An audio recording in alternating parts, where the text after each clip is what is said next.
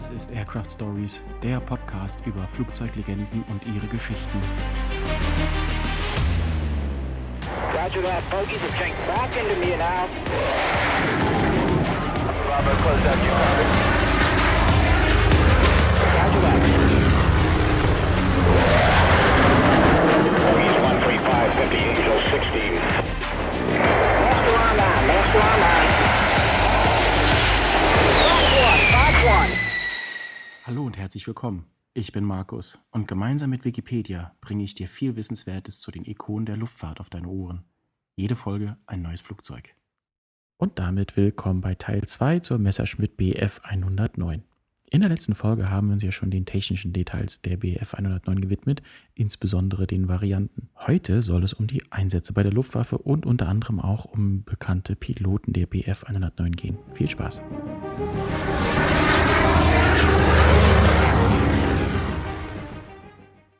Wir machen an der Stelle weiter mit der Bf 109 im Einsatz bei der Luftwaffe. Die Bf 109 wurde von der Luftwaffe als Luftüberlegenheitsjäger, als Abfangjäger gegen Bomber sowie als Jagdbomber, also Tiefflieger, und Aufklärer gegen Bodenziele eingesetzt. Die Vorkriegszeit und der Spanische Bürgerkrieg. Im Februar 1937 erhielt die Luftwaffe die ersten Exemplare ihres neuen Standardjagdflugzeugs der Bf 109. Es handelte sich dabei um die Maschinen der Version Bf 109B, die zuerst an das Jagdgeschwader 132 Richthofen auf dem Fliegerhorst Jüterbog-Damm ausgeliefert wurden. Zu diesem Zeitpunkt wurden die im Deutschen Reich bei der Luftwaffe eingesetzten Maschinen in einem einheitlichen Dunkelgrün auf der Oberseite und einem gegen den Himmel tarnenden Blaugrau auf der Unterseite lackiert. Später wurde dieses Tarnmuster zur sogenannten Splintertarnung modifiziert, die scharf abgegrenzte Felder in Schwarz-Grün auf Dunkelgrün einführte, was insbesondere über bewaldeten Gebieten eine Verbesserung der Tarnwirkung mit sich brachte. In Friedenszeiten auffällig waren zudem die großen und sorgfältig ausgeführten Staffelabzeichen und individuellen Bemalungen der Maschinen, die teilweise aus Propagandagründen nur für Fotoaufnahmen angebracht wurden. Zu diesem Zeitpunkt ersetzte die Bf 109 die Jagddoppeldecker der Jagdgeschwader, die zuvor überwiegend mit Heinkel He-51 ausgestattet waren. Mit der Ankunft der Bf 109 erhielt die Luftwaffe zum ersten Mal die realistische Fähigkeit zur Verteidigung des deutschen Luftraums. Schon zu diesem frühen Zeitpunkt wurden die ersten Bf 109-Maschinen aus der Serienproduktion im Spanischen Bürgerkrieg bei der Legion Condor in der Jagdgruppe 88 unter Kriegsbedingungen eingesetzt. Diese völkerrechtswidrige Unterstützung der Truppen des Generals Franco bedurfte aus politischen Gründen einer äußerlichen Tarnung. Die Flugzeuge der Jagdgruppe 88 trugen deshalb durchweg die Abzeichen der faschistischen Streitkräfte der Falange Española. Für die zu diesem Zeitpunkt noch sehr junge Luftwaffe bedeutete die Erprobung der Bf 109 unter realen Gefechtsbedingungen die Möglichkeit, die technischen Schwächen der Maschine aufzudecken und die Gesamtleistung weiterentwickeln zu können. Zudem wurden die Kampferfahrung genutzt, um neue, flexiblere Taktiken zu entwickeln, die später viel zur anfänglichen Überlegenheit der deutschen Jagdgeschwader zu Beginn des Zweiten Weltkriegs beitrugen. Bei der Legion Condor zeigte die Bf 109 auch ein bemerkenswertes technisches Potenzial. In ihren Flugleistungen war sie zu diesem Zeitpunkt den Jagdflugzeugen anderer Staaten, die ebenfalls im Spanischen Bürgerkrieg zum Einsatz kamen, zum Teil deutlich überlegen. Das Auftauchen der Bf 109 wendete die Situation zugunsten der Phalangisten. Bis zum Ende des Krieges am 1. April 1939 wurden in Spanien Maschinen der Version B, C, D und E eingesetzt. Insgesamt knapp 140 Serienmaschinen. Hinzu kamen noch 3 Vorserienexemplare. Polen.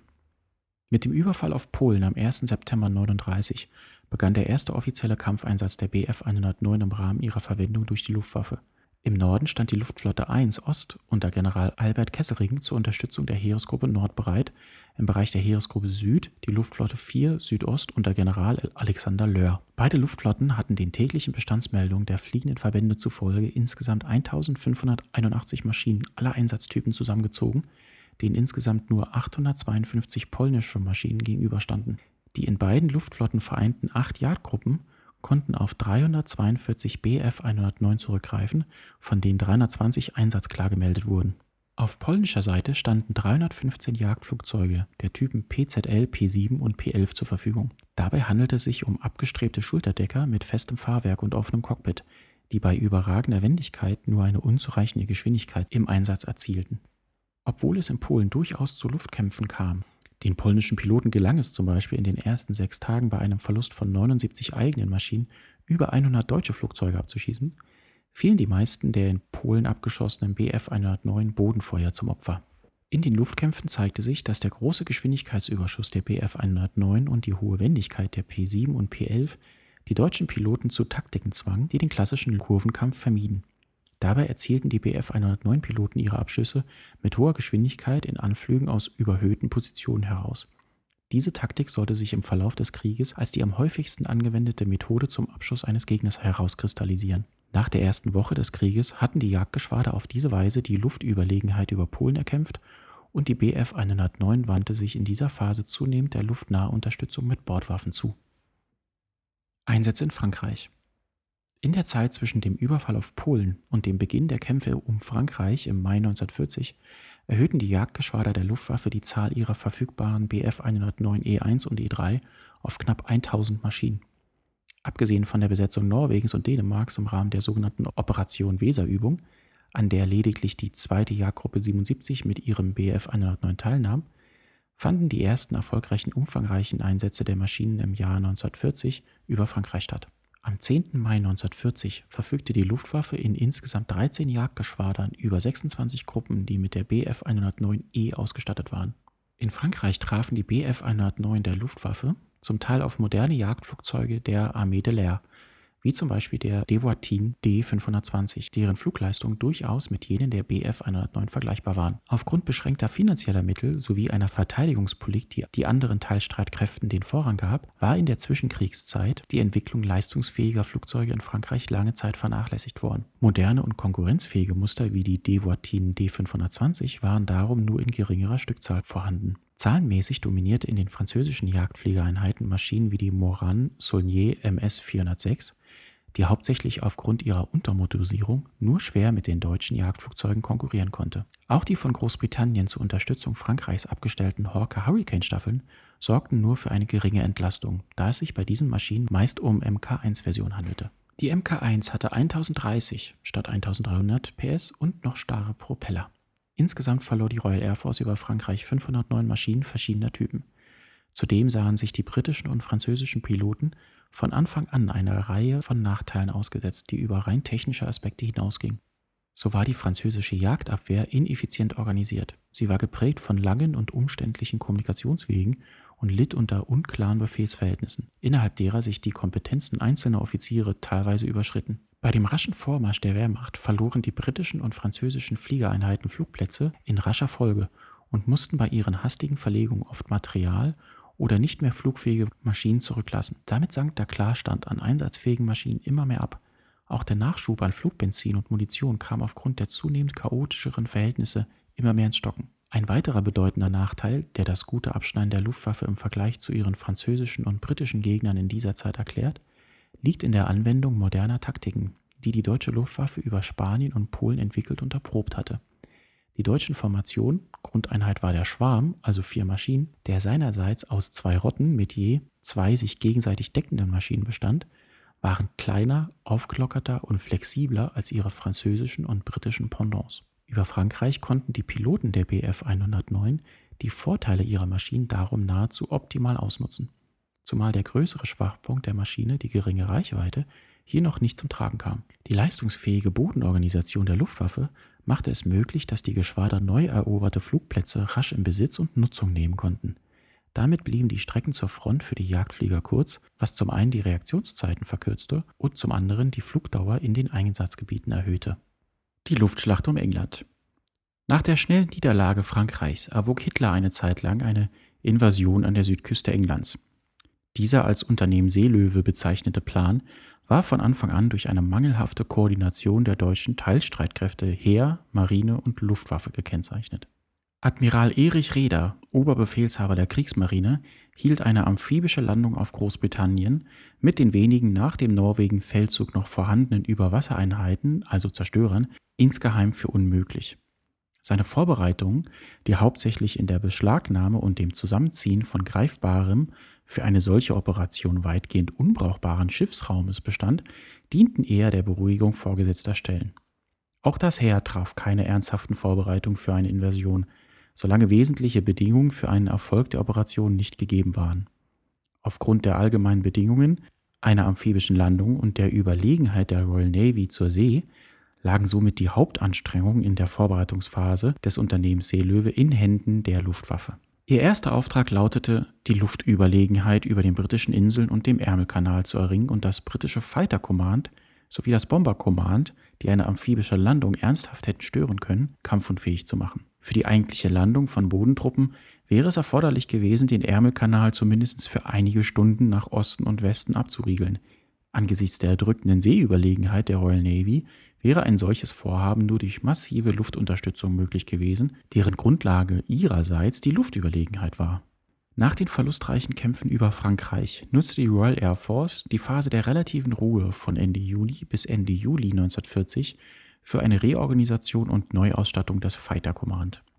In realistischer Einschätzung der Lage hatte dessen Oberbefehlshaber Air Chief Marshal Sir Hugh Dowding die wertvolleren und leistungsfähigeren Supermarine Spitfire Jäger zum Schutz des britischen Mutterlandes zurückbehalten. Ergänzt durch die Anstrengungen des für den Flugzeugbau zuständigen Ministers Lord Beaverbrook und den Zulauf ausgebildeter Piloten aus Frankreich und dem gesamten Commonwealth, gelang es Dowding zu Beginn der Luftschlacht um England 609 einsitzige Jagdflugzeuge der Typen Hawker Hurricane und Spitfire bereitzustellen.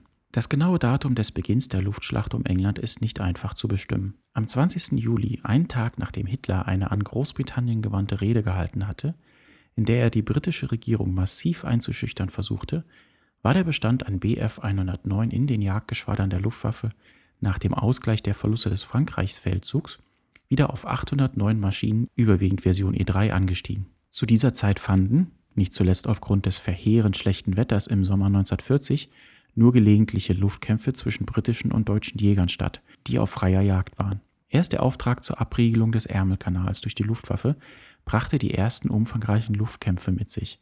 In dieser Phase wandten die britischen Piloten noch veraltete Taktiken an und mussten hohe Verluste hinnehmen. Im Ergebnis war die Sperrung des Kanals für den britischen Seeverkehr durch die Luftwaffe erfolgreich. Der Beginn der Luftschlacht um England wird heute unterschiedlich terminiert. Die Luftwaffe plante einen großen, überraschenden Schlag gegen die britischen Jägerflugplätze unter dem Namen Adlertag, der zunächst für den 10. August 1940 geplant war. Der Afrika-Feldzug in Nordafrika. Am 11. Februar 1941 trafen die ersten Verbände der Wehrmacht auf dem afrikanischen Kontinent ein, um im Unternehmen Sonnenblume die bedrängten italienischen Truppen in Nordafrika vor der Zerschlagung durch die vorrückenden Briten zu bewahren. Am 18. April 1941 landete die erste Bf 109E der ersten Jagdgruppe 27 auf dem Flugplatz Ain el-Ghazala, um in die Kämpfe einzugreifen. Neben der Abfangjagd bestand die Hauptaufgabe der Bf 109 in der taktischen Unterstützung der Heeresverbände, wozu auch der Geleitschutz für die verwundbaren Ju 87 Stuka gehörte. Im September 1941 kehrten die ersten Staffeln nach Deutschland zurück, um dort auf die Bf 109F umzurüsten und wieder auf den afrikanischen Kriegsschauplatz verlegt zu werden. Ihnen standen Maschinen vom Typen Tomahawk und Kitty Hawk sowie Hurricane gegenüber. Die Tomahawk litt dabei an der zu geringen Maximalflughöhe von 9.140 Metern. Die Hurricane-Flugzeuge der Royal Air Force erreichten zwar die gleiche maximale Flughöhe wie die Bf 109 von etwa 10.660 Metern, konnten aber nicht so effektiv eingesetzt werden, da sie im Gegensatz zum deutschen Flugzeug zu der Zeit einen Vergasermotor hatten. Zudem besaß die Hurricane gegenüber der Bf 109 eine um etwa 60 km/h geringere Höchstgeschwindigkeit. Entscheidend waren die Kämpfe am Boden, denn die britische 8. Armee setzte am 18. November 1941 zur Gegenoffensive an und zwang Rommel, die Belagerung von Tobruk abzubrechen und sich zurückzuziehen. Als schwerwiegender Fehler erwies sich nun, dass auf die Eroberung von Malta verzichtet worden war. Daher wurden nun Teile der Luftflotte 2 aus der Sowjetunion abgezogen und nach Afrika verlegt, wozu auch das gesamte Jagdgeschwader 53 und die 2. Jagdgruppe 3 gehörte. Am 21. Januar 1942 trat das deutsche Afrika-Korps zur Offensive an. Bis Ende Februar konnten die britischen Truppen erneut zurückgeworfen und die Cyrenaika erobert werden, worauf bis Ende Mai Gefechtsruhe eintrat. Zur gleichen Zeit verstärkte die Luftwaffe ihre Angriffe auf Malta, das nur vorübergehend ausgeschaltet werden konnte. Am 26. Mai 1942 begann die Sommeroffensive des Deutschen Afrika-Korps mit dem Angriff an der Linie Gazala-Bir Hakim, der in der Eroberung Tobruks am 11. Juni einen vorläufigen Höhepunkt fand. Die dort vorgefundenen Treibstoffe und Vorräte behoben für die nächsten Wochen fast alle Versorgungsprobleme des Afrika-Korps. Ohne Pause setzte das Afrika-Korps am 1. Juli seinen Angriff auf britische Stellungen bei El Alamein fort. Die Bf 109 kam in vielen kleinen Einzelgefechten, vor allem zur Abwehr der zahlreichen RAF-Kampf- und Jagdbomberverbände zum Einsatz. Da es, anders als bei den Bodentruppen, an Treibstoff und Ersatzteilen fehlte, sank die Einsatzbereitschaft spürbar. Zudem stieg die Stärke der britischen Verbände auf durchschnittlich 18 Boston bzw. Baltimore, gedeckt durch P-40 und mit Hochdeckung durch Spitfire an. Das machte es den B-109-Schwärmen umso schwerer, zu den Bombern durchzudringen. Ende Juli 1942 trat eine Beruhigung der Nordafrika-Front ein. Das Gefechtsgeschehen verschob sich erneut nach Malta. Kurze Werbung. Und hier mal ein bisschen Werbung in eigener Sache. Diejenigen von euch, die uns über Spotify hören, haben es wahrscheinlich schon mitbekommen. Ihr könnt euch unsere neuen Bonusfolgen freischalten. Für einen kleinen monatlichen Betrag könnt ihr unseren Podcast unterstützen und somit die Produktion vieler weiterer Folgen sicherstellen. Und da ist viel Spannendes im Vorlauf. Aktuell in der Planung für die Bonusfolgen sind zum Beispiel die F-16 Fighting Falcon, Operation Eagle Claw, B-47, die AWO Lancaster, die F-117, die Flying Tigers, der Luftkrieg in Desert Storm, die A-10 und viele, viele mehr. Also wenn du die Produktion all dieser und der freien Folgen supporten möchtest, dann ist das Abo auf Spotify genau das Richtige für dich. Schaltet ihr noch heute die Bonusfolgen über das kostenpflichtige Abo bei Spotify frei, genieße die spannenden zusätzlichen Inhalte und freue dich über das gute Gefühl, den Aircraft Stories Podcast nachhaltig zu unterstützen. Wir sagen vielen lieben Dank. Jetzt aber wieder viel Spaß in der heutigen Folge. Werbung vorbei.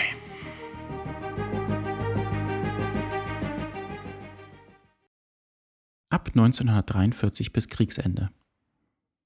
Im weiteren Kriegsverlauf konnte die Entwicklung der Bf 109 zunächst mit der Entwicklung der alliierten Jäger Schritt halten, geriet dann aber technisch zunehmend ins Hintertreffen. Ende 43, Anfang 44 übertrafen die alliierten Jäger vor allem die North American P-51, und ja, über diese Maschine werden wir hier auch eine Folge machen, die Flugleistung der hauptsächlich eingesetzten Bf 109G6 erheblich. Die modernere Focke-Wulf Fw 190 wurde immer mehr eingesetzt, war aber in den Höhen über 7000 Metern, zumindest bis zum Erscheinen der Focke-Wulf 190D Ende 44, den alliierten Jägern ebenfalls unterlegen.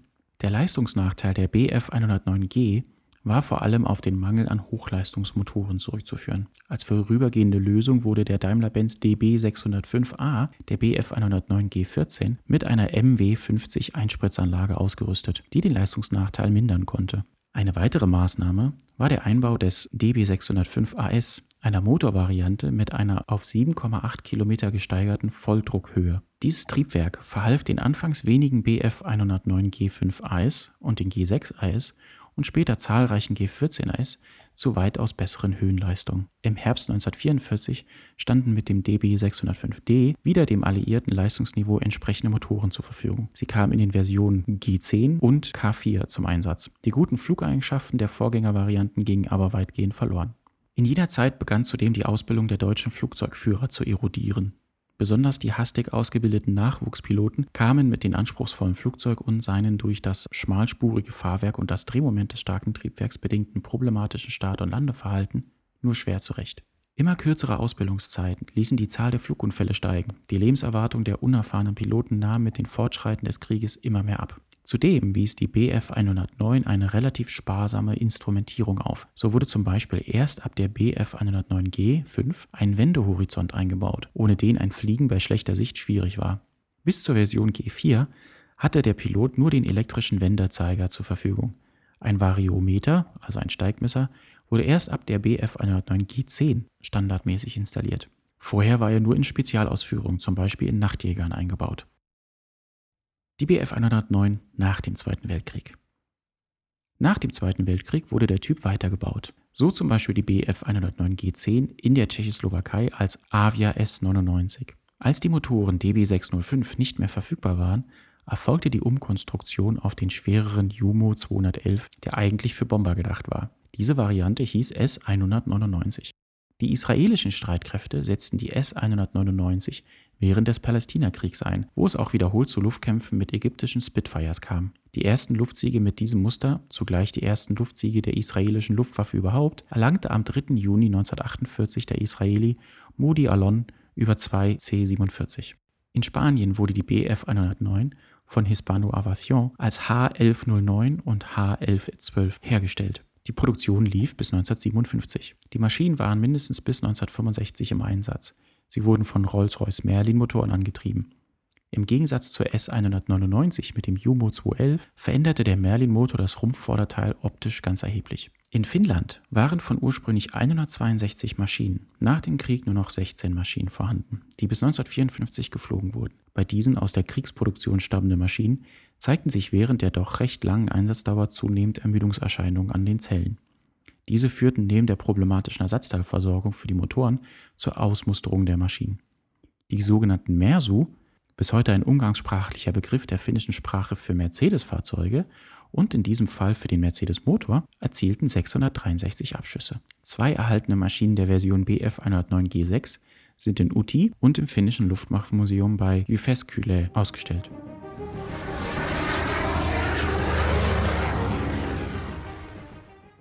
Erfolgreiche Bf 109 Piloten. Mit keinem anderen Flugzeugmuster wurden in der Geschichte des Luftkriegs mehr Abschüsse erzielt als mit der Bf 109.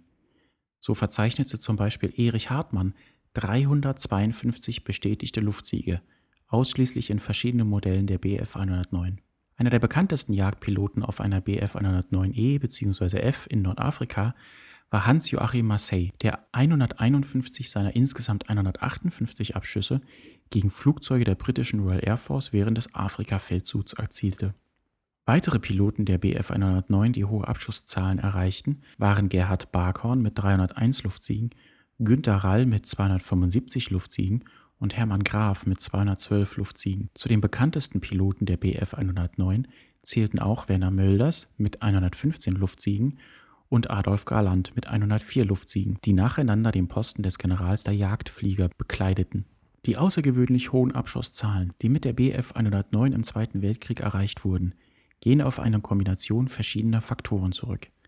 Zunächst handelte es sich bei der Bf 109 um ein gut durchkonstruiertes Flugzeug, das zu Beginn und in der mittleren Phase seiner Einsatzlaufzeit zu den leistungsfähigsten Jagdflugzeugen gerechnet wurde. Ähnlich wie bei der britischen Spitfire zeigte sich die Zelle der Bf 109 in der Lage, zunehmend leistungsfähigere Motoren und schwerere Waffen aufzunehmen. Dies kam dem allgemeinen Trend nach höheren Geschwindigkeiten und größeren Höhen in den Luftkämpfen entgegen, da die meisten Luftsiege nicht im engen Kurvenkampf, sondern durch überraschende Angriffe aus überhöhten Positionen erzielt wurden. So zeigte sich die Bf 109 bis etwa Ende 1942 als ein Flugzeug, das seinen Piloten Leistungen zur Verfügung stellte, die sich mit den Mustern der gegnerischen Seite vergleichen ließen oder sogar besser waren als die anderen.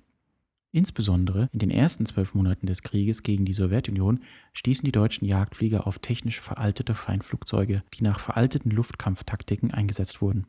Dies ließ die Abschusszahlen der Luftwaffe stark ansteigen. Erhaltene Maschinen. Eine gewisse Menge an Bf 109 ist auch nach dem Krieg erhalten geblieben. Davon sind einige flugfähig, die Mehrheit der Flugzeuge ist jedoch ausgestellt. Bedingt durch die hohe Anzahl an produzierten Flugzeugen sind zum einen Wracks erhalten und wieder aufgebaut worden. Zum anderen wurde die Bf 109 nach dem Krieg vor allem von Hispano Aviacionals und Avia weiterproduziert. In Summe sind ca. 35 Maschinen erhalten, die über die gesamte Welt verstreut sind. 2 Exemplare werden von der Messerschmitt Stiftung flugfähig gehalten. Und wenn ihr euch eine Bf 109 in Deutschland mal anschauen wollt, so sei euch unter anderem auch das Technikmuseum in Sinsheim-Speyer empfohlen. Dort ist eine Bf 109 ausgestellt und das ist wirklich eine Reise wert. So viel zur Messerschmitt Bf 109 in unserer Doppelfolge. Die nächste erscheinende Folge wird eine Bonusfolge sein und in der werden wir uns die F-16 Fighting Falcon ganz genau anschauen. Als nächste freie Folge ist aktuell die DC-10 in Planung. Das wird super.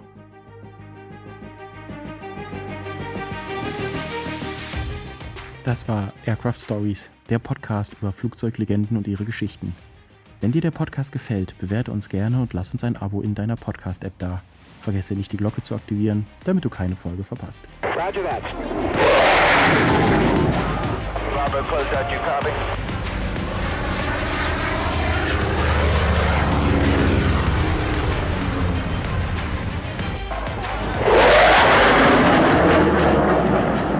Dieser Podcast erscheint unter CC-Lizenz. Den Link zum Wikipedia-Artikel findest du in der Folgenbeschreibung. Dies ist eine Produktion von Fightertown Productions, gelesen von mir, Markus Jahn. 13550 Angel 60.